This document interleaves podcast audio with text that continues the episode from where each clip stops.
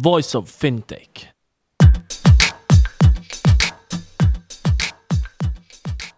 Welcome to Voice of Fintech, a podcast mapping out the Swiss and global fintech scene, connecting fintech enthusiasts with startups, incubators, accelerators, business angels, and VCs, and incumbents interested in partnerships. Voice of Fintech will help you navigate the fintech ecosystem. Here you can listen to the startup founder stories, what investors and incumbents are looking for when dealing with startups, and find out more about resources provided by incubators and accelerators. My name is Rudy Falat, and I'll be hosting this podcast.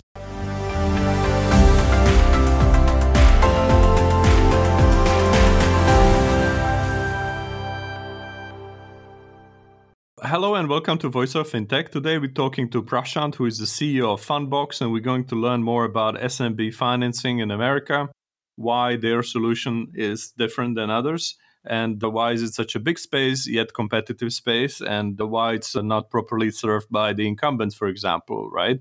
So I'm really looking forward to to hear from Prashant. Let's just dive into it. How are you today, first of all? Hi, Rudolf. I'm doing well. I'm really excited to be talking with you. All right. Well, great stuff. I know you're based in California, right? So, can you tell us a bit about more about yourself? How did you get to do what you do today? Well, I'm the CEO of Fundbox uh, and uh, have been at Fundbox for the last five years. I've been working in the Valley for over two decades now in a variety of product and technology roles. I guess I'm a technology executive now by profession, but I'm still a product manager at heart. I grew up as a product person in the early days of Google when Google was a very small company and we had big dreams and, and aspirations and was at Google for about six and a half years when I built out Google's payment platform to help power their advertising business and also ran all of Google's products for the Asia Pacific region. Moved over to Facebook, where I ran the Facebook advertising product again in the early days, and then did payments again for, for Facebook. So a little bit of a, a repetition there, but two different companies. And I was the founding CEO of Facebook Payments Inc. Then I decided to try my hand at mobile. And you know, this is in 2012, 2013, when mobile was just really, really taking off. And did a startup called Flurry, which was the world's leading mobile analytics and advertising platform. That was then acquired by Yahoo. And so I was at Yahoo then for, for a little bit as their SVP of uh, advertising products. So I sometimes joke that I've uh, worked at Yahoo, Google, and Facebook, but not in the right order. Anyway, five years uh, ago, I was thinking about what to do next, and I came across this very young company that was very promising. It had been started in Israel, and and the company had just moved its headquarters to to San Francisco. And then I decided to join the team and uh, and be part of the journey, which I'd love to obviously share with you in this podcast. Right. So obviously you worked in the valley for a long time, but it seems like now you find yourself at a smaller company, a bit more early stage, right? So why have you decided to join Fundbox and not to stay with one of the tech giants uh, as they are known today? You know, uh, it's interesting you say that because when I joined Google, we were still pretty small, less than 500 people. When I left, we were 35,000 people. I've worked with companies all the way from less than five employees to 35,000 employees. So I've seen every scale. I think what attracted me to Fundbox at that time, and that still eh, really motivates me every day, were three things. The first was just the mission. After a while in your career, you really want to make sure you're working at a company that has a mission and a purpose that you can get behind that excites you every day. And the mission of providing a financial platform for small businesses, the mission of helping grow the small business economy was something that really appealed to me. The second thing was just the technology that the company had built. Even when it was very young, it was clear to me that this was the company had made a bet on a disruptive technology, namely AI, artificial intelligence, and was starting to see the early benefits of placing that bet and that investment. And so that was really appealing to me. And the third thing, of course, was the team, just like a, it was a much smaller team at that time. We are larger now, but just a world class team of engineers and, and product people and business people that, that really worked well together. So five years later, we've grown by, by a large amount, but those things that attracted me are still very much uh, things that motivate me to get to work every day. All right. So, what is Fundbox? What is the problem that you're solving? So, Fundbox at its very core is an AI powered financial platform for small businesses. And what that really means is that we are harnessing data and, and AI to be able to deliver financial products for small businesses that unlock growth for millions of them and uh, power the small business economy.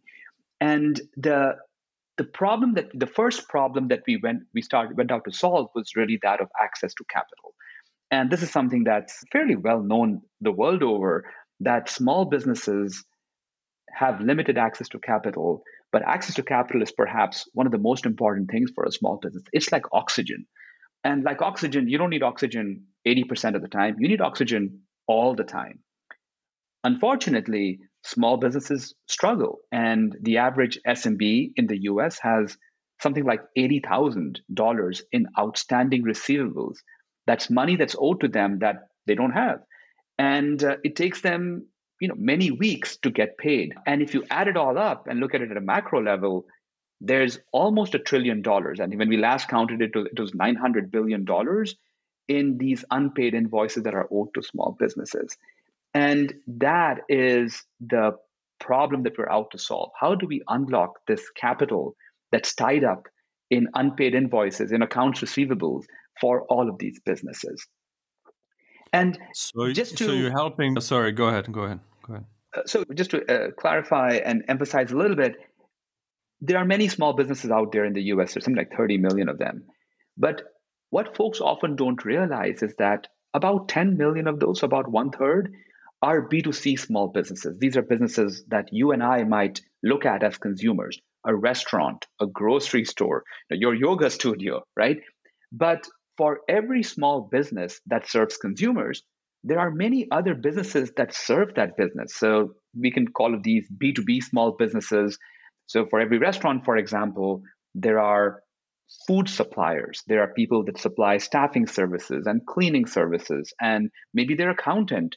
And all of these businesses that are more B2B in nature typically deliver a product or a service. They invoice their client and then they wait to get paid. And that B2B small business, the small business that serves other businesses, is really the customer that we are out to serve. There are 20 million of them in the US alone and many others around the world. And there's almost a trillion dollars of value that's locked up in unpaid invoices that's due to them. And it's that's the big problem that we're focused on. I see, understood. Fintechs who are in this space, but they focus on SMB payments and SMB this or that, right? And of course, it's been quite tough uh, last few months in many countries for SMBs. But, and many people would agree that the incumbents often fail SMBs. But why do we need you as another financing provider? Let's drill down on this. You, you started with the problem definition. Are you basically helping the maybe to improve the working capital situation is that these B2B SMB businesses cannot get a loan to get there? Or do we also see a lot of insolvencies and things like this as well? And maybe extended payments, especially now that there were tough times and SMBs couldn't really get financing anywhere else or sufficient financing. Is that really the issue here? That you cannot get that financing for working capital elsewhere? Because maybe you're too small, it's too cumbersome to serve them, or what is it? Why we need uh, a Fundbox? Maybe once again. All small businesses need access to capital, and that's true whether you're a small business that serves consumers or a small business that serves other businesses. And there's this enormous market that is out there to serve small businesses. And I would argue that despite the, the incumbents, whether you're looking at banks or call them fintech 1.0s, right? The, the early folks in the space. Despite all of the folks that are out there, it's still highly underserved. If you were to either like, take a survey or just go and talk to a bunch of small business owners, you will hear the same thing, which is access to capital is a challenge. I mm-hmm. agree with you that there are incumbents there that are doing something, but what they're doing isn't enough. And in particular, if you think about legacy financial institutions, like banks, their ability to assess a small business and underwrite them is still very weak because they have manual and lengthy underwriting processes. And I don't know if you know this, Rudolf, but it takes the average bank over $3,000 in people costs to just assess a small business. Now, imagine if you're trying to offer like a small financial product, like a $20,000 loan or a $10,000 line of credit, it just doesn't make economic sense for you as a bank to even serve that customer because you're spending more money in people costs, your underwriter and your auditor, and you're not making enough money in, in the financial product. So when it comes to the small end of small businesses, and we're talking about sole proprietorship, maybe up to a few dozen people as employees, a few hundred thousand dollars a year in revenue to a few million dollars a year in revenue. For those smaller, small businesses, you need automation and scale. And this is where technology really comes in. And even the, the first wave of fintechs that sort of came up maybe 10, 15 years ago, they were able to put like a web or a mobile front end to, to, to an application process, right? And so they did make some improvement in this in the mm. in the ecosystem by providing like an online access and maybe acquiring customers through digital channels. But the back end processes of actually looking at the data and being able to assess risk based on the data was still very much antiquated. At Fundbox, because we started and built the company from the ground up on AI, like 99 point something percent of our uh, decisions are all completely automated without any human touch. And if you look at most, maybe like literally every other player that has looked at small businesses, they have a very significant manual component to the way they underwrite. And that just drives things like how long it takes for them to approve customers, the size of customers that they're able to work with, and just their ability to scale, right? So the Fundbox has just brought in a different approach to serving small business, businesses more broadly. Now, the second thing is when it comes to B2B small businesses, your business transactions, how you're working with your counterparties, your vendors, but also your customers is very important because that's where a lot of the information is. That's the information that gives us a good sense of what does your cash flow look like going forward? Uh, what are your receivables like? And because the B2B part of the small business economy is vastly underserved, that's our primary focus. And so, what we've done, which is very unique, is we've built out a graph of small businesses and how they interact with each other. So, every time a small business comes to Fundbox looking for a financial product, we ask them to connect something. This could be their accounting system, this could be their invoicing system, or just their bank account and we read all the transactions that are there in those systems. And this is an always on real time connection. And we stitch those transactions into a graph where the nodes of the graph or the entities in the graph are small businesses and their counterparties, and the connections between them are their transactions. So we get to see a lot of what's going on in the small business economy in the US by simply looking at the graph. Today, we have over 12 million entities in our graph, most of whom are small businesses or the enterprises and the government agencies that they trade with. And so, as we continue serving customers, this graph becomes wider and deeper. And the core IP of Fundbox is building machine learning models that take data or features from this graph and use those to predict the risk of a business or a transaction. And so that's why our approach to data as well as the market that we are serving is very unique. It's B2B SMBs using data that's fairly, again, unique to B2B SMBs. Okay, so what are the results though? So you said you use machine learning slash AI, obviously not just for the onboarding, but I guess for underwriting, right? And for the risk assessment. So if you then compare it to the $3000 you mentioned and you have your license fee and things like this if you also look at the the bad loans and things like that as well how do you stand on that equa- equation?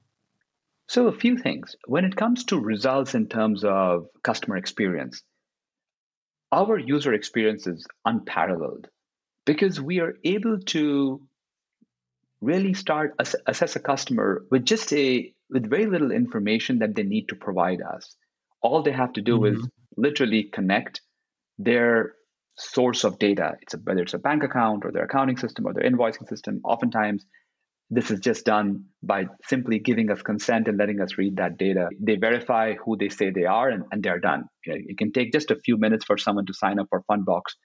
And it takes our machine learning models less than two minutes. I think the median time is less than 100 seconds to really look at all that data and make a decision. So this is very fast. It's also very simple and convenient for customers. The other thing, again, from a customer standpoint, while we're on the topic of customer value, the other thing that we're able to do is because our approach lets us embed our product inside the services that they use. So, for example, we're natively embedded inside of QuickBooks. You can be a QuickBooks customer, see Fundbox, and draw funds from Fundbox without ever leaving the QuickBooks experience. It's single sign on, you don't to create a new account. You just authorize QuickBooks to provide data to Fundbox and off you go. And the same thing is true for other partners that we have, like FreshBooks or Xero or, or what have you. So it's a very embedded experience, which is just incredible for our customers. In addition, and equally importantly, what this means for Fundbox is that we're able to extend credit to customers in a very effective way and manage credit very tightly. So we've already served over 60,000 small businesses. We've connected to almost 300,000 small businesses. And through all of our all of our work with these businesses, we've had very low delinquency and default rates, right? The industry leading credit management. And in particular, you know, Rudolf, you talked about COVID and the impact of COVID. When COVID hit last year, it was a big shock to the entire small business ecosystem. And many players ended up getting significantly impacted, seeing their delinquency spike by a factor of like 2x, 3x, 5x, 10x. And compared to these folks, Fundbox did extremely well. We our delinquencies, you know, remained in remained in the single digits. They went up a little bit in March and April of last year. They came down. By the summer, they were back at pre-COVID levels, and they've been well below pre-COVID levels ever since. So we did all of this without stopping to serve customers. We were serving and originating uh, loans to our customers throughout the pandemic, and uh, and really, we feel very good about our ability to continue serving customers while keeping our credit uh, performance just significantly uh, better than the market. So that's all right. Under, all right, understood. All right, understood. Maybe let's also look into your business model a bit more. So, how are you funded yourselves? So, we work with other third parties to to fund the loans that we provide. And so we've got credit facilities that we use to fund our loans. We've obviously raised a large amount of money in equity as a company but that's more for running the fundbox business like you would any other technology startup or technology company. But we use the, the majority of our originations are from third party capital. So is it like um, intercompany debt or something like this? These are or warehouse uh, facilities that mm-hmm. that are oftentimes set up by asset managers and all right understood. And how do you make money? So we charge our customers a fee a transaction fee for for drawing funds from fundbox it's we keep it very simple. We have a fee that's a percentage of the amount that they draw. Our customers tend to tend to draw funds from us typically for working capital purposes in which case it could be like a 12 week draw or a 24 week draw We've also recently introduced a more conventional term loan product, which is a one year draw. And, uh, and we charge these transaction fees that are very simple to understand, just upfront, cl- clarified and clear upfront. And uh, there's no origination fee or, or draw fee or a maintenance fee. And in fact, customers can repay early without any prepayment penalty. And if customers pay early, we just waive the remaining fees, right? So it's a very simple fee structure that's that's a that customers can really understand. This is very analogous to how on the consumer side, folks have really found that buy now, pay later payment structures where you've got like a fixed fee that's charged on, on, on a regular basis is something that provides great transparency uh, and clarity to, to customers. All right. Then you mentioned you joined Fundbox a few years ago and you're in the Bay Area. You grew a lot. If you give, if you could give the founders just one key piece of advice about scaling up, how did you do it?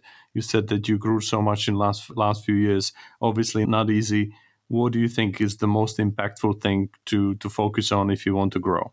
I think that it is important to find the right model before scaling too fast. A lot of this depends on the kind of business that you're in. But if you take a Fundbox, for example, we're a financial services company.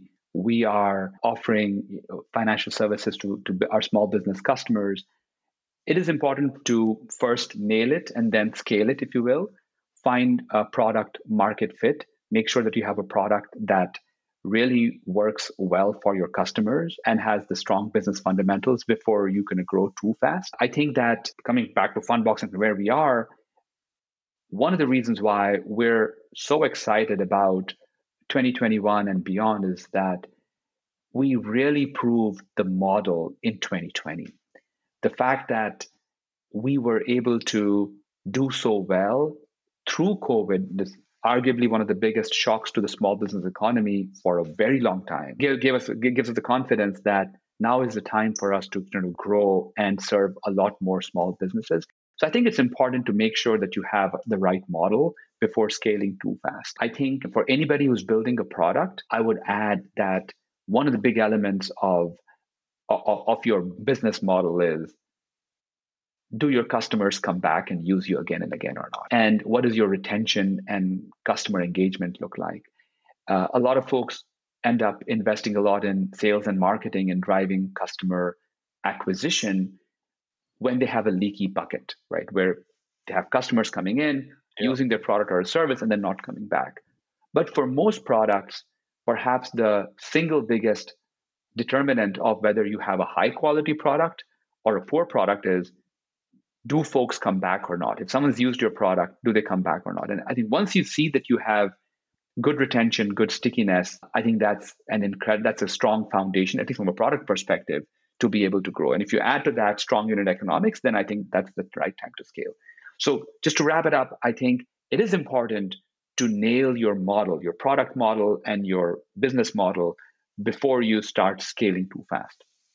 All right, understood. Get the product market fit, of course, and, and go from there. Keep the customers that you like uh, or that they like you, and and make sure they become your ambassadors. Right, that's about retention. Now, conversely, if you look at the SMBs that you deal with, obviously it's been the tough times in many parts of the world. It's still very difficult.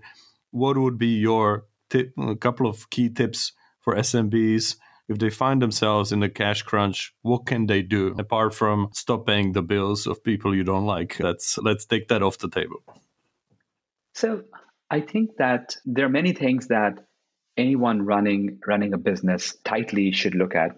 For example, reviewing all your expenses, monitoring all new spending and things like that. But those are fairly obvious. I think anybody who's running a business carefully should be looking at the inflows and outflows of money. I think the one thing I'd like to emphasize a little bit for businesses that are more B2B in nature. So if you're a small business that serves other businesses, you're invoicing your customers, you're waiting to get paid. I think the speeding up the recovery of your receivables can be incredibly important to driving healthy cash flow. So I think it's important to make sure that you are invoicing or billing your clients early and on time. Your invoice as early as possible, make making your invoices as clear and detailed as possible and collecting quickly because every time you go back and forth on an invoice you're just adding days and maybe weeks to you know when you're going to get that cash you could think about rather than simply invoicing at the end of the entire assignment or project or what have you how do you change that to to invoice more frequently as as you go through your your project? Or maybe asking for a deposit up front and then like a percentage of payment at various milestones. So thinking a little bit about your business workflow and how you work with your customers and if there are reasonable ways to change the nature of the cash flow right, between you and your customer, I think can be an incredibly powerful way of avoiding cash flow gaps on your side, right? Because if you think about it, most B2B SMBs are acting like banks. They may not think about it like that, but every time you're offering your customer net 90, for example, what you're doing is you're giving them 90 days of float. So you're really delivering, investing in your product or service, delivering it, and then waiting to get paid how, do you change that dynamic right? I would also say maybe there are incentives you can give to your customers for you for them to pay you to pay you earlier. One one could one the obvious thing is to give them a financial incentive like a small discount for someone who pays immediately. Or there may be other things that you can do like provide like a special service or some add-on to what you normally offer that's an incentive or maybe a non-financial incentive for for customers to pay you earlier so again, this because we focus a lot on B2B small businesses, we see this all the time. We see this almost trillion dollars of money that's locked up. We spend a lot of time thinking about how to reduce that that money that's locked up in your receivables.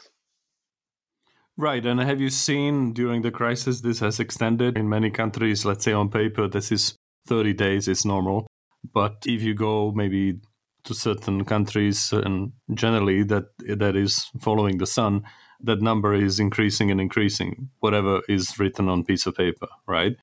So yeah. obviously that happens if you go through the recession as well. Have you seen uh, or tough times or shocks and things like this? Have you seen this uh, uh, as well? That's in addition to delinquencies right it's it's just adding more pressure on the SMBs because they may not have such a cushion like uh, some bigger companies Absolutely. The, the overall dollars that are owed to small businesses has been increasing. But in uh, terms uh, of days, if you turn it to days? So I do not have I do not have a stat on how, whether the days has been changing or has changed significantly in the last uh, you know 12 months. But here's one thing I, I will point out, which is almost counterintuitive, but also makes sense, which is that as businesses grow, oftentimes we see our customers starting to serve bigger and bigger clients. And you might think that bigger clients are are are are more are a more safe financial partner because they're big clients. They're not going to default or be delinquent. But bigger clients also demand longer terms. So one thing we do see with our customers is oftentimes as they grow and start serving you know, bigger clients, their needs in terms of cash flow, flow actually increase, not decrease. Even though the risk associated with their businesses starts going down, because now their their counterparties are folks that will pay, the the terms increase. And if you, uh, there are famous yeah. examples of large, you know, technology companies that I will not name here that have terms that are up to a year. People that are they have armies of people that are just simply trying to optimize the amount of terms that they can extract from their vendors. So that's a trend that we definitely see. And many of our customers have like blue chip clients and yet need access to working capital precisely because they have blue chip clients. Yeah, yes, obviously. I've seen this. I didn't know whether that's a strategy or simply sometimes being a bit slow because what you're going to do with such a big client, right? If they don't pay, they will pay. They are blue chip. But if they pay within a month as they promised or within six months, sometimes tough to get a remedy. So, how do you see the future of SMB lending in America? I think that what COVID has precipitated or catalyzed is a is just this acceleration of a trend uh, that has been going on a little bit more slowly in the SMB world around this move to digital financial services, digital experiences. And we are seeing some of the benefits of that sort of secular trend that was accelerated through COVID. And one of the interesting elements of a digital experience is this notion of meeting the customer where they are. So we see incredible results when we partner with platforms or systems that businesses might use an invoicing system or an accounting system or what have you. And when we are able to embed our product inside their daily or weekly workflows. So, this idea of credit in context, where, for example, if you're in QuickBooks and you're looking at your accounts receivables, you can look at that and draw funds against those accounts receivables in real time, right, from within your application. That contextual credit is very powerful as both for the consumer and for Fundbox, but it's also difficult to do well. But I think that's part of the secular shift that we're going to be seeing and that we are seeing happen. So that's one thing for sure. I think the other thing that is interesting is people often think about digital and fast as being transactional. So it's true that consumers and small business owners are getting more and more demanding about how quickly they can transact, like draw funds or sign up for a new service. But I think sometimes people forget that these small business customers are still looking for a relationship. They're still looking for companies that they can trust. And so it, it's interesting that I think one big aspect of SMB credit, I think, is going to be greater engagement with the brands that they trust, with the partners that they have longer term relationships with, even though they, uh, even though business owners want convenience and speed. So that's just something to to think about, and that one of the reasons why we invest so much in our customer experience and long term customer loyalty is because we see that as an opportunity for us to over time serve customers in more and more ways. I think data uh, and the use of data through AI is something that I think is going to continue to be a bigger and bigger thing. We see that a lot in the consumer space. Of course, Fundbox does not play in the consumer space, but I think the consumer space is a few years ahead of the small business space when it comes to credit but mostly because small business data is much more complex than consumer data. There's much more heterogeneity in small business data. But I, I see this sort of trend continue to accelerate. And we're seeing uh, both ecosystem plays, right? Like companies like Square that have provided this entire ecosystem of financial products, including capital, but also cross ecosystem plays. So, Fundbox, as an example, is not wedded to any particular technology platform. We can you can connect your Amazon transactions, you can connect your bank account transactions, you can connect your QuickBooks transactions, and so we're we're taking a more cross ecosystem agnostic approach to to looking at small business customers. So I think there's some of those are some of the trends that you see in the small business credit and financial services space. So let's see what what the future brings. You fared quite well during the pandemic. So what are your plans for the rest of the year and for the next few years? Do you have any specific milestones you want to hit? Yeah. So we see two big opportunities in front of us, and these are both incredibly exciting. The first is to just continue scaling and growing our credit business. We're we're coming out of the pandemic and the pandemic induced sort of recession. Small business growth has been incredible 2.7 million new small businesses started in the US alone in the second half of 2020. And so there's a lot of growth in the small business economy. And SMBs are looking for capital right at the time when traditional players have taken a step back. So this is an incredible opportunity for us to just serve a lot more customers, to grow our business, and we've had a record Q1, and the rest of the year seems to be really uh, a very exciting year for growth. So that's one part of what we do and one opportunity. I think the other big opportunity that we're seeing, and this goes back to my point about the digitalization of SMBs and, and more particularly B2B SMBs that we work with, is this opportunity for us to grow our product suite, to become, to extend our platform and become a broader financial platform for SMBs and we're working on a number of products and we're piloting a number of them with our customers to see where their pain points are and, and how we can and how we can solve them. We've got a product that we call Flex Pay, which is really about using Fundbox to directly make critical business payments like payroll or your lease or what have you, where because Fundbox can handle those payments directly, it gives you the peace of mind that you don't have to worry about how much money you will have in your account when payroll hits and so on and so forth. And, and we've got other products that we are testing that just give customers insights into their financial cash flow over the next few weeks, again, to get a sense for, to give them a sense for do they expect to have any cash flow gaps? So we're building a number of transactional and informational products and uh, to serve our customers you know, in more, more expansively. So those two opportunities are, are both extremely exciting, and we're investing in both of them. And uh, and we're just so excited to see the rebound in the small business economy, and and how the grit and the resilience of this this sector right has demonstrated itself post uh, post pandemic. All right. Well, let's hope so. Sounds great. So, Prashant, thank you very much for joining. Maybe my last question before we wrap up is what what's the best way to reach out and uh, what kind of people would you like to hear from most?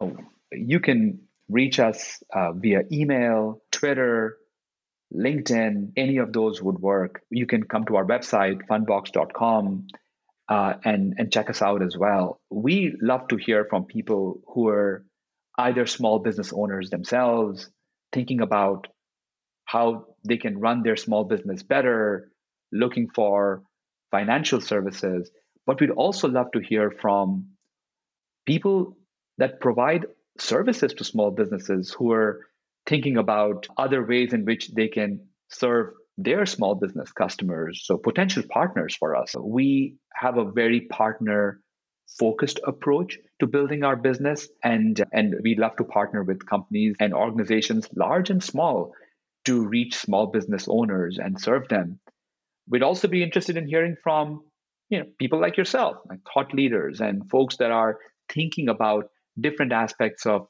fintech and the small business economy and thinking about where that is going and, and what are the kinds of needs that that economy is going to have in the future. Uh, and so we're very interested in you know talking to kind of all of these folks and so please do not hesitate to reach out if you're listening to this podcast to me or to you know anyone at Fundbox. Again, email, Twitter, LinkedIn are all fair game. You can come to our website, check us out, drop us a note. I would love to hear from you. Well, great stuff, Prashant. Thank you so much and good luck to Fundbox. Thank you so much for having me. Thank you for listening to Voice of Fintech podcast. If you haven't already, check out also voiceoffintech.com where you will find all the episodes and additional resources related to the podcast. You can also subscribe to Voice of Fintech on Apple Podcasts, Spotify, Google, or any other podcast app that you like. If you have any suggestions on the topics or guests, or how to make this podcast better for you, please email us at info at voiceoffintech.com. Happy to hear from you. Thank you.